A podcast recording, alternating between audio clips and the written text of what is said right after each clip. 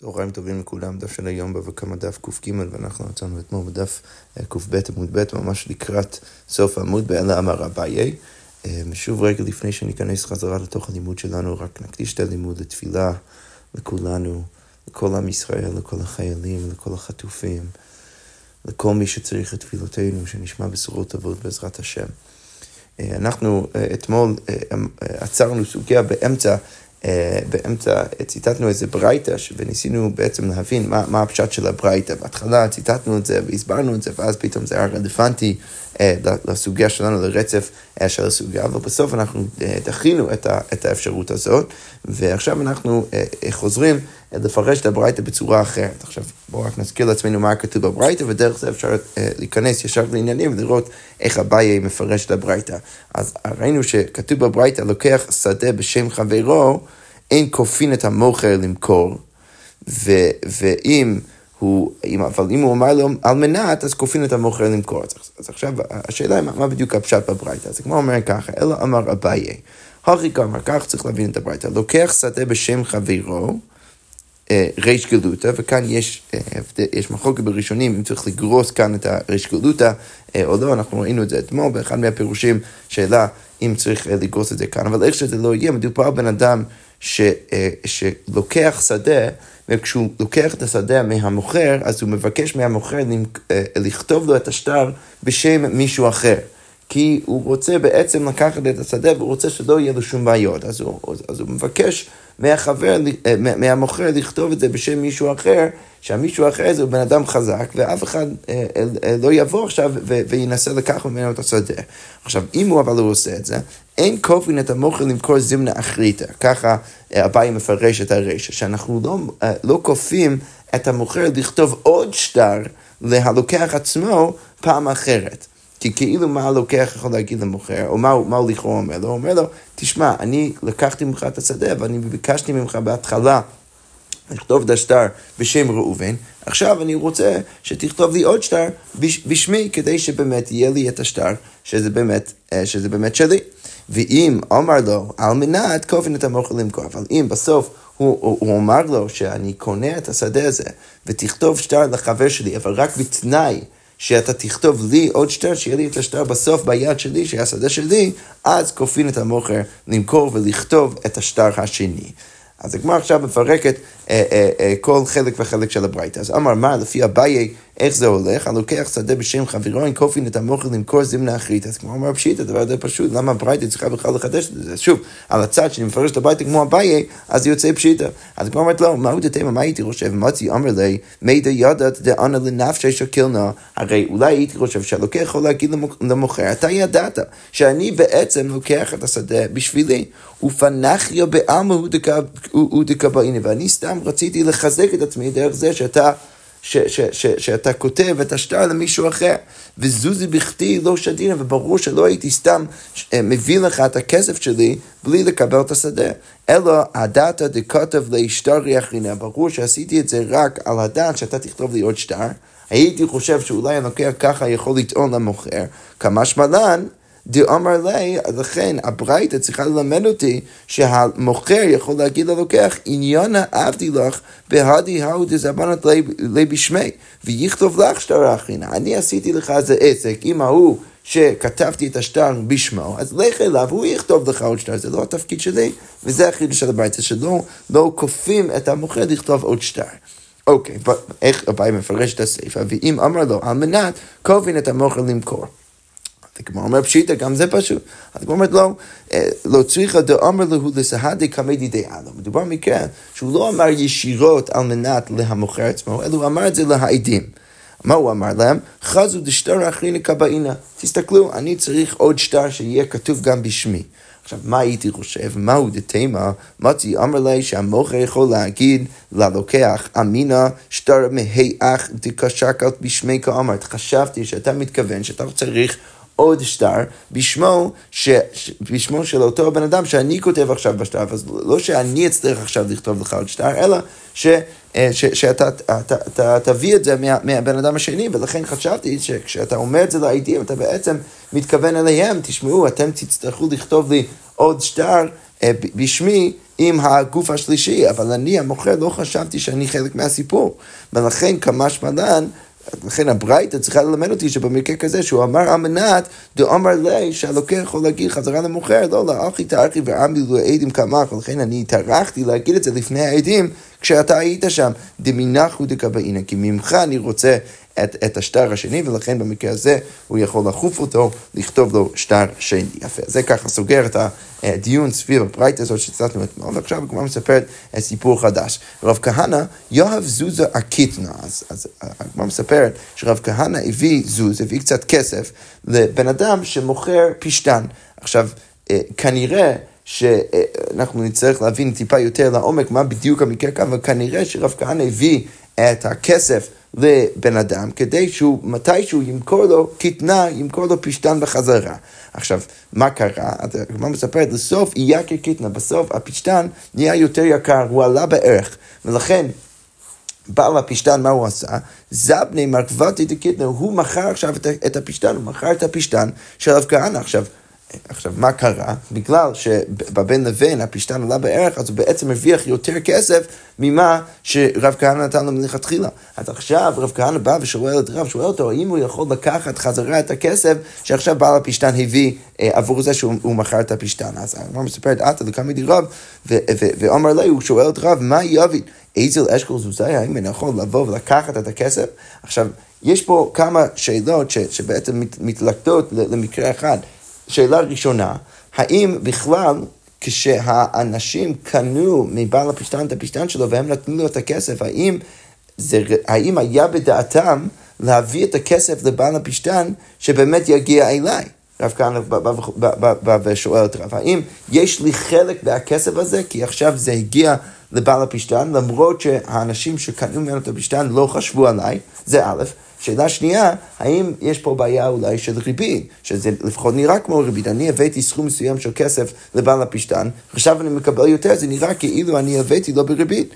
אז, אז, אז ככה הוא שואל את רב. אז רב בא ואומר לו, אמר לי, אי כי קוד מזבני אמרי, אם כשהוא מכר את הפשטן, הוא אמר לאנשים, היי קיטנה דכהנא, זה הפשטן של רב כהנא, ואתם בעצם משלמים לי על הפשטן של רב כהנא, אז זיל שקו, אז אתה יכול ללכת ולקחת את הכסף שלך. למה? כי זה באמת מגיע לך, כי באמת האנשים שקנו את הפשטן נתנו את הכסף לבעל הפשטן בשמך, ולכן הכל בסדר גמור, וזה לא בעיה של ריבית. ואם לא, לא תשקו. אבל אם הוא לא אמר את זה, אז אתה לא יכול לקחת. למה? כי אז באמת זה נראה כריבית, כי הם לא יקנו את, ה, את המעות, את, ה, את, ה, את הכסף. שהם נתנו עבור הפשטן לבעל הפשטן בשמך רב כהנא, ולכן עכשיו אתה סתם מגיע לבן אדם ולוקח ממנו יותר כסף ממה שהבאת לו מלכתחילה, זה נראה כמו ריבית, אתה לא יכול לקחת. הגמרא אומרת, רגע, כמו מי פוסק עכשיו רב, בזה שהוא אמר לו שאם בעל הפשטן לא אמר את זה ש, שהוא מוכר את הפשטן של רב כהנא לאותם אנשים, שעכשיו רב כהנא לא יכול לבוא ולקחת את הכסף שלו. אז כמו אומר כמובן, כבני מערבה, אתה רוצה להגיד שהוא הולך כמו בני מערבה דאמרי, מי הודיעו לבעל חיטין שיעק נחיתין לבעל מעות, שאתמול ראינו שבני מערבה, בני ארץ ישראל, הקשו על רבי יוחנן ובאו ואמרו שבמקרה שהשליח לא עשה שליחותו במקום לקנות שעורין הוא קנה חיטין, אז בני מערב באו ואמרו, איך יכול להיות שיש חלק לבעל המעות באותם החיטין? הרי, הרי המוכר חיטין לא הקנה את החיטין שיש זכות לבעל המעות בתוך החיטין, הוא רק הקנה את החיטין לשליח, ברגע שהוא שינה מהשליחות שלו, הוא אמור לקבל את הכל. ולבעל המעות לא אמור להיות שום זכות בכלל בתוך החיטין האלו. אז כמו אומרת לכאורה משמע שרב פוסק כבני מערב, הוא פוסק כבני הישיבות בארץ ישראל, למה? כי כאן הוא אומר שאם בעלי האנשים שקנו את הפשטן לא ידעו שזה בעצם הפשטן של רב כהנא, אז זה באמת יוצא שהם הביאו לו, הם הביאו לבעל הפשטן את הכסף לא בשמו של רב כהנא, ולכן רב בא ואומר שרב כהנא עכשיו לא יכול לבוא ולקחת. אז יוצא מאוד מוזר, כי, כי למה? אז כמו אומרת, עטו מיהי רב כהנא ארבע ושקי תמני, אתה רוצה להגיד שבאמת מדובר מקרה שהוא מלווה כסף ו- ו- ולוקח בריבית, ולכן אתה בא ואומר שזה בעייתי, כי אתה פוצע כמו בני מערבה, הרי פה זה בכלל מקרה אחר. קיטנה ממילא הוא דאי יקר, מגזר גזוע, הרי זה בכלל הפשטן של רב כהנא, והוא נהיה יותר יקר ממילא. ולכן אנחנו לא אמורים להסתכל על המקרה הזה כמו מהפרספקטיבה או מהמשקפיים של בני מערבה, אלא איך אנחנו אמורים להסתכל על הסיטואציה. יש פה סיטואציה של גזל פשוט, זה הפשטן של רב כהנא, בעל הפשטן עכשיו מוכר את הפשטן לאנשים אחרים, אז בעצם יוצא שהם גוזלים ממנו את הפשטן, ולכן הם צריכים עכשיו לשלם, את, את, את, כשעת הגזלה הם צריכים לשלם את הערך של הגזילה ברגע שהם גזלו את זה. מתי הם גזלו? הם גזלו את זה עכשיו. ועכשיו הפשטן שווה יותר ממה שהיה שווה לפני כן, ולכן זה בדיוק מה שהם חייבים לשלם חזרה לרב כהנא. אז כמו אומרת, מגזל גזלוה, ותנן, כל הגזלנים משלמים כשעת הגזילה. אז כמו אומרת, אני לא מבין את שיטת רב, הרי רב בא ואומר שזה תלוי בשאלה האם האנשים האלו ידעו שהם בעצם קונים את הפשטן של רב כהנא או לא. עכשיו, משמע מזה, שוב, אני רק עובר מה שעשינו עכשיו, משמע מזה שהוא פוסק כמו בני מערבה, ולכן ברגע שהם לא ידעו, אז רב כהנא כבר לא יכול לבוא ולקחת, אבל זה לא הגיוני, כי לא מדובר כאן על סיטואציה שהוא בכלל רלוונטי לתנאים האלו, מדובר פה על גזל פשוט, שלקחו את הפשטן של רב כהנא, ברור שצריך לשלם בדיוק את מה שהם גזלו, ולכן ברור שרב כהנא עכשיו יכול לבוא לבעל הפשטן ולקחת ממנו את הכסף. אז כבר אומרת לו, אמרי, הותם אמנה הווי, ולא משכי רב כהנא לקטנו. אתה, אנחנו כל הזמן, זה בעצם הפשטן, זה הפשטן של רב כהנא, אבל זה לא נכון, מדובר במקרה אחר, מדובר במקרה שנקרא, מה שנקרא אמנה. אמנה זה בעצם מקרה שבו בן אדם מביא כסף למישהו, ובאותו רגע לא, לא בהכרח שיש לאותו מישהו את, את הפרגמטיה שהוא רוצה. אז באותו רגע לא היה לו פשטן באמת להביא לרב כהנא, ורב כהנא לא משך את הפשטן, זה לא באמת היה שלו, הוא רק יודע שבעתיד הוא הולך לקבל מתישהו את, ה, את הפשטן.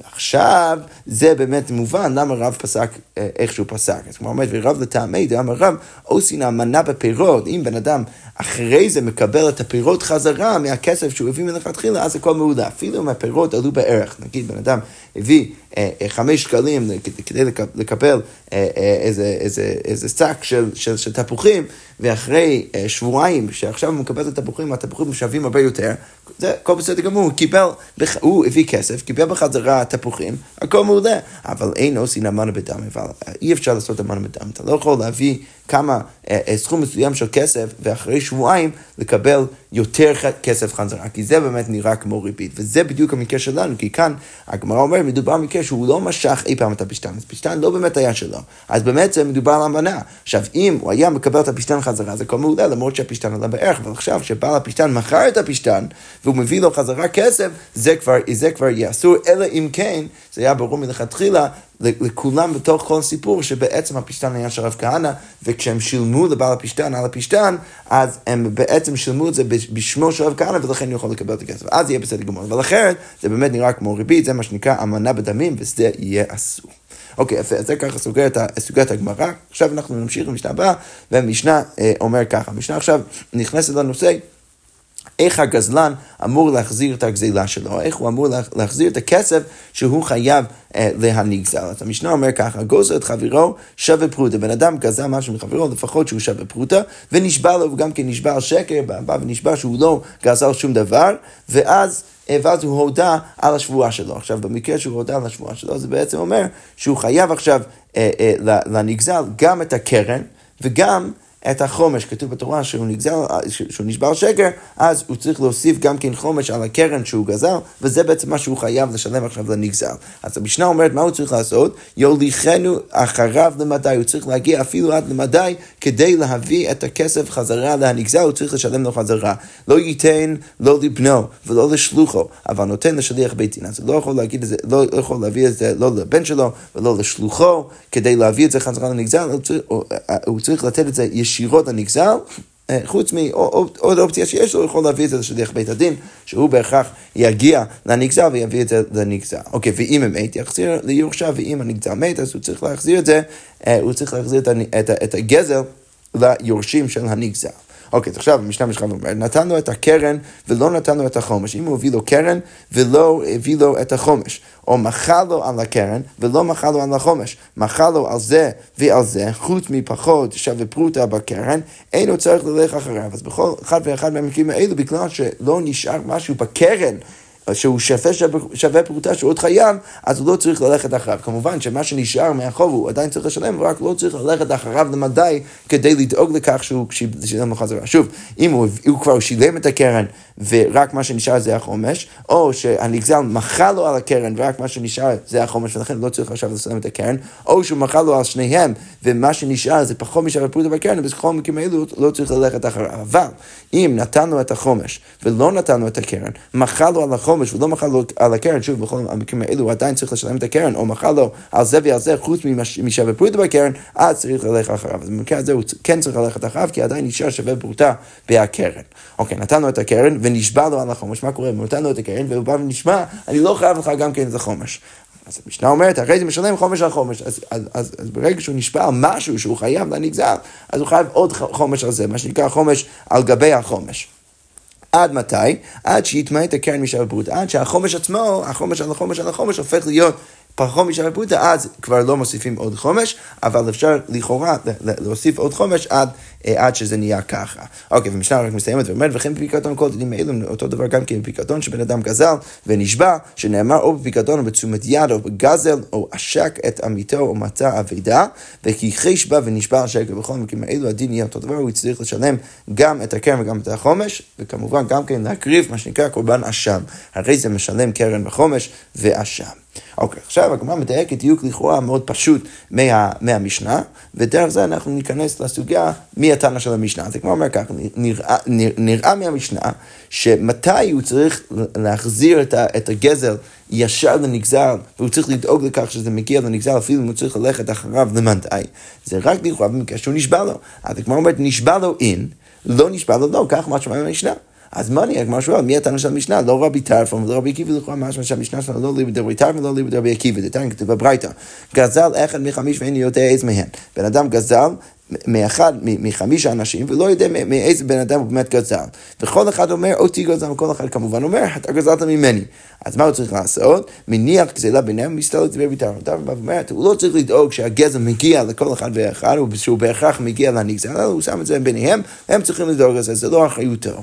רבי עקיבא אבל אומר, לא זו דרך מוציאתו מידי עבירה, לא יכול להיות שעבור זה הוא יקבל כפרה עד שישלם גזילה לכל אחד ואחד. הוא צריך לדאוג לכך שהגזילה מגיעה לכל אחד ואחד. עכשיו למה כל אחד לא יכול להיות התנא של המשנה? זה כמו אומר ככה, מוני מי התנא של המשנה? אי רבי טרפון, אף על פי, אף על גב, השתבע, אמר מניח גזילה ביני מישראל. כרגע הגמרא מניחה שהברייתא מדברת בין במקרה שהוא נשבע, במקרה שהוא לא נשבע, זה, לא, זה בעצם לא משנה אם הוא נשבע או לא, עדיין כל אחד יגיד את מה שהוא יגיד. התגמור אומר ככה, אם רציתי להגיד שהמשנה אליבא דרבי טרפון יוצא שיש פער, למה? כי רבי טרפון לכאורה אומר, אפילו אחרי שהוא נשבע, עדיין הוא לא צריך לדאוג לכך שהוא מביא, שהוא מביא עכשיו את, את, את הגזילה חזרה לנגזל עצמו, אלא הוא עדיין יכול להגיד, מניח גזילה ביניהם. מסתכל, כנראה שרבי טרפון הוא לא התנא של המשנה. והיא רבי עקיבא, אם רציתי להגיד שתנא של המשנה זה רבי עקיבא, אף אגב זה לא השתבע. אפילו אם הוא לא נשבע על שקר, עדיין אומר עד שישלם גזילה לכל אחד ואחד, הוא צריך לשלם לכל אחד ואחד. שוב, כל אחד לא יכול להיות התנא של המשנה. רבי טרפון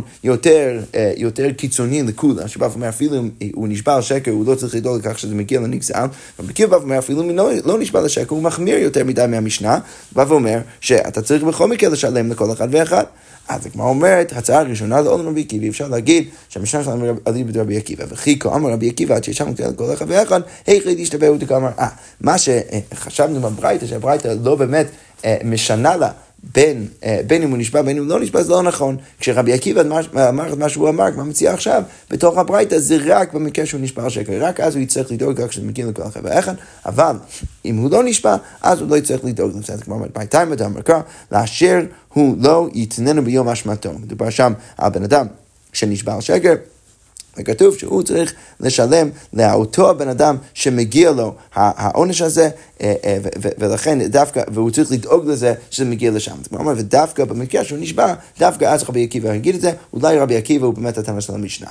אוקיי, ואיך נסביר אבל אז את שיטתו של רבי טרפון, ורבי טרפון, אף על גב דהשתבע אבו דבנו תקן, ורבי טרפון יגיד שלמרות שהוא נשבע על שקר, בכל זאת חכמים עשו תקנה להגזלן מדין מה שנקרא תקנת השבים, כדי לתת אינטרס, כדי להפוך את זה להיות יותר קל לגזלן לשלם חזרה את, את הגזל, אז אנחנו אומרים שלא צריך עכשיו לדאוג לכך שהוא משלם לכל אחד ואחד, הוא יכול לשים את זה באמצע ולא צריך לדאוג לזה. מאיפה אנחנו רואים בכלל שעושים תקנות כאלו לגזלנים? דתניא כתוב בברייתא רבי אלעזר ברבי צדק אומר, תקנה גדולה התקינו, שאם הייתה הוצאה יתרה לקרן, אם בן אדם עכשיו צריך לשלם את הגזילה חזרה לנגזל, אבל הנגזל מאוד מאוד רחוק, והוא יצטרך עכשיו להוציא מלא כסף כדי להגיע לשם, וזה אפילו יותר מהקרן, אז משלם קרן וחומש לבית הדין. אז הוא יכול לשלם קרן וחומש לבית הדין, הוא מביא האשמה ומתכפר לו, ולא צריך לדאוג לכך שזה מגיע לנגזל. אז הנה אנחנו רואים ש... יש כל מיני סיטואציות שבהן אנחנו מוכנים לעשות איזו תקנה, אפילו לבן אדם שנשבר השקר, ככה סובר גם כן רבי טרפון. אוקיי, אה, אה, מה רבי עקיבא יגיד לזה? רבי עקיבא, כי אבו רבנו תקנה, מתי אנחנו רוצים תקנה? היכד ידו למען גזל, זה רק במקרה שאנחנו יודעים ממי הוא גזל. דקמא הדו לממון למר, כי בעצם כשהוא מביא את זה לבית הדין, הוא בעצם דואג לכך שהכסף יגיע לאותו הנגזל. אבל גזל אחד מחמישה, כשהוא גזל אחד מחמישי, דלא ידו למען גזל, לא יודע מי הוא גזל בכלל, דלא הדו ממון למר, שהוא לא יכול לדאוג לכך שהכסף באמת מגיע לאותו בן אדם, לא אבו רבנו תקנה, שם אין תקנה, ולכן הוא צריך להביא לכל אחד ואחד. אז שוב, אז הגמרא אומר, מעולה, הברייתא שם מדובר על מקרה אחרי שהוא נשבע, הנה חנמי לפני שהוא נשבע, גם לרבי עקיבא לא יצטרך לשלם לכל אחד רק לאחרי שנשבע, ורבי טרפון יגיד אפילו אחרי שנשבע הוא יכול לשים את זה באמצע, לא צריך לדאוג לכך. הגמרא אומרת, מה טיב רב הונא בר יהודה, אמר, אז רב הונא בר יהודה בא ומקשה, אמר רבי שמעון בן אלעזר, רבי שמעון בן אלעזר בא ואומר, על המחלוקת בין רבי טרפון ורבי עקיבא, בא ואומר ככה, לא נחלקו רבי טרפון ורבי עקיבא, על שלקח אחד מחמישה ואינו יודע מאיזה לקח. אז במקרה שהוא לא גזל, אלא הוא לקח הוא לקח איזה חפץ, הוא קנה איזה משהו מאחד מחמישי, מחמישה בני אדם, ועכשיו הוא חייב לאחד מהם כסף, הוא לא יודע למי הוא חייב, במקרה הזה אין מחלוקת שמניח דמי מקח ביניהם מסתלק, הוא יכול לקחת את דמי המקח ביניהם ולשים את זה ביניהם ולהסתלק, לא צריך לדאוג לא צריך לדאוג במקרה הזה, גם רבי עקיבא יותר לרבי טרפון. מה נחלקו, מתי יש מחלוקת ביניהם? שגזל אחד מחמישה בני אדם, היינו יודעים איזה גזל, בדיוק כמו שראינו גם כן בברייתא למעלה, ששם יהיה מחלוקת שרבי טרפון אומר, מניח למי גזילה ביניהם מסתלק, ורבי עקיבא אומר, אין לו תקנה עד שישלם גזילה לכל אחד ואחד. אז הגמרא אומרת, ואיסא תחתי אם רצית להגיד שכל הברייתא למעלה זה רק במקרה שהוא נשבע, מה לי לקח, מה לי גזל, אז מה ההבדל בין לקח וגזל?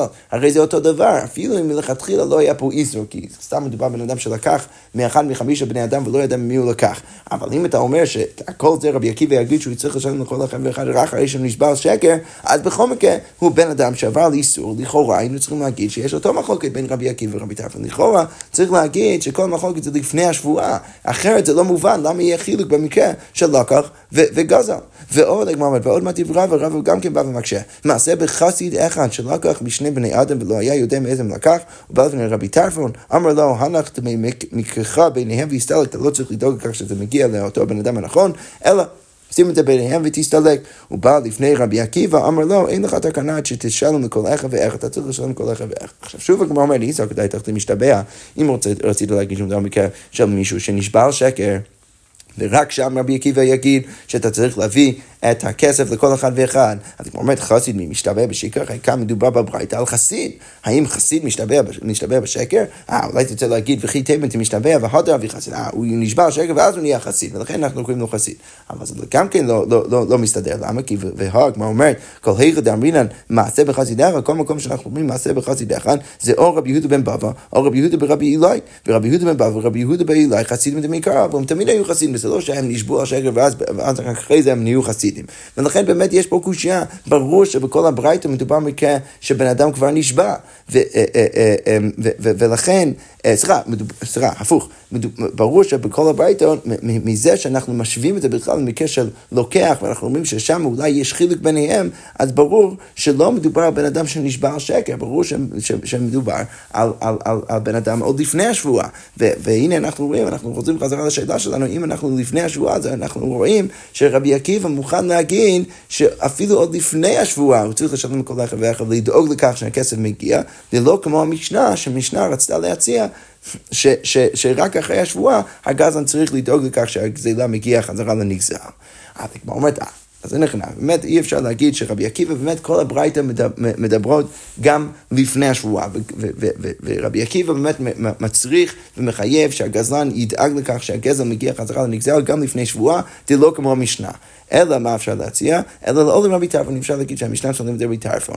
וכשרבי טרפון אומר שהוא יכול לשים את הכסף באמצע ולהסתלק, זה רק לפני שבועה. אבל מודה רבי טרפון, איך ישתבר? במקרה שהוא נשבע, רבי טרפון מודה, שאז הוא צריך לדאוג לכך שהגזע מגיע לנגזל, הוא הטענה של המשנה. עד כמו אומרת, מה הייתה, למה שרבי טרפון יגיד את זה? דאמר קרא, לאשר הוא לא ייתן ביום השמטו. ולכן, אחרי שהוא נשבע, הוא צריך לדאוג לכך. רבי עקיבא, דאמר אף אגב, לא משתבע קניס. רבי עקיבא שאומר שהוא צריך לשלם לכל אחד ואחד, גם לפני השבועה, זה רק קנס שהוא כונס את הגזלן, אבל לא חינמי. שרבי טרפון באמת יכול להיות הטענה של המשנה. אבל הגמרא אומרת עדיין, רגע, לרבי טרפון זה לא כל כך מסתדר. רבי טרפון מחטיא, היכא דמשתבע, לא סגי דלא הודה. במקרה שהוא נשבע, כדי שאנחנו באמת נחייב אותו, הוא צריך גם כן להודות לכך. אז בטח מדובר במקרה שהוא נשבע, ואז הוא הודה. ואתה רוצה להגיד שבמקרה הזה, זה המקרה היחיד שבו רבי טרפון יגיד שהוא בעצם, אה, ש, שבמקרה הזה רבי טרפון פתאום יגיד שהוא יצטרך עכשיו לשלם לכל אחד ואחד. אז הוא אומר, רגע, אבל אם הוא הודה, מה עיריה ונשבע, למה אתה צריך להגיד שהוא גם כן נשבע? אפילו בלא שבוע נמי, לכאורה משמע דלא כמו המשנה, שרבי טרפון יהיה מוכן, מהברית הבא שאנחנו נצטט, יהיה מוכן לחייב אותו לשלם לכל אחד ואחד, ברגע שהוא הודה, אפילו בלי שבועה.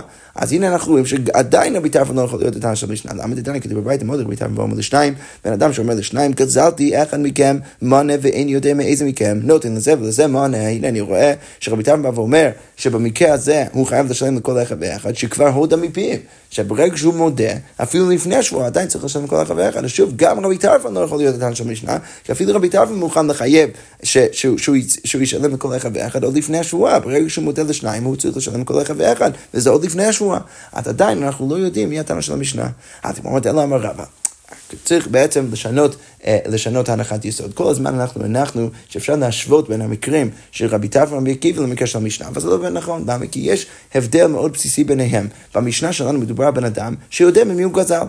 במקרים של רבי טרפון ורבי עקיבא מדובר על מקרה שהוא לא יודע ממי הוא גזל. אז לכן יכול להיות ששם התנאים יהיו, יהיו יותר מוכנים להגיד שהוא צריך עכשיו לשלם לכל אחד ואחד. אבל במשנה שלנו זה לא בהכרח נכון. למה? כי, הוא, כי, כי בגלל שהוא יודע ממי הוא גזל, אז אפילו אם הוא לא דואג לרוץ אחריו, להביא לו את הכסף עדיין, הוא יכול לדעת די בוודאות שהכסף יגיע לבן אדם הנכון, ולכן שם אנחנו נחייב אותו ללכת אחריו רק אחרי שבועה. אז כמו מתאר אלא אמר רבא שאני מתניתין דכיון דידע למאן גזליה, בגלל שהוא יודע ממי הוא גזל, ואודי ליה, ועכשיו הוא מודה לו. כיוון דאפשר לאהדורי ממונא למריה, בגלל שגם ככה הוא יודע שהכסף יגיע חזרה לבן אדם הנכון, אז הוה ליה כמאן דאמר ליה, ברגע שהוא מודה לו, זה כאילו אומר לנגזל, יהיו לי בידך. אז, אז, אז, אז זה כאילו, סליחה, זה כאילו הנגזל אומר לגזלן, מה שיש לי עכשיו בידך, אני אבוא ואני אקח את זה. ולכן מה? הלכך, רבא ואומר, אם נשבע, אף אגב דקאמר לה יהיו לי בידך, למרות שהנגזל כאילו אומר לגזלן, מה שיש לי בידיים שלך, כיוון דבאי כפרה, בגלל שהוא צריך כפרה לשמועה שלו, לא סתגיה דמטה ליד, הוא, הגזלן צריך עכשיו לדאוג לכך שהוא מביא את זה לידיים של הנגזל. אבל הלא ישתבע, אבל משמע זה שאם לא נשבע, אז לגבי פיקדון, אז זה נחשב כפיקדון אצלו אצל הגזלן, הדעתי ושקלי, ולכן במקרה הזה הוא לא צריך לדאוג לך שזה יגיע לנגזל, כי זה בעצם התפקיד של הנגזל לבוא ולקחת את זה ממנו. ושוב, כל זה בגלל שהוא יודע ממי הוא גזל, ולכן אפשר לחלק בצורה פשוטה בין המשנה שלנו לבין המקרים של רבי עקיבא ורבי טרפון, ואין בעיה, אפשר בעצם להגיד שכולם מסכימים עם המשנה, וזה לא רק רבי עקיבא, לא רק רבי טרפון, פשוט המשנה מדברת על מקרה אחר, מדובר על מקרה שהוא יודע ממי הוא גזל, ולכן רק אם הוא נשבע, רק אחרי זה הוא צריך לדאוג לכך אקטיבית שהכסף יגיע לנגזל אחרת, הוא יכול פשוט להשאיר את זה אצלו ונגזל, יבוא ויקח את זה ממנו. יפה, אנחנו נעצור כאן. שכוייח.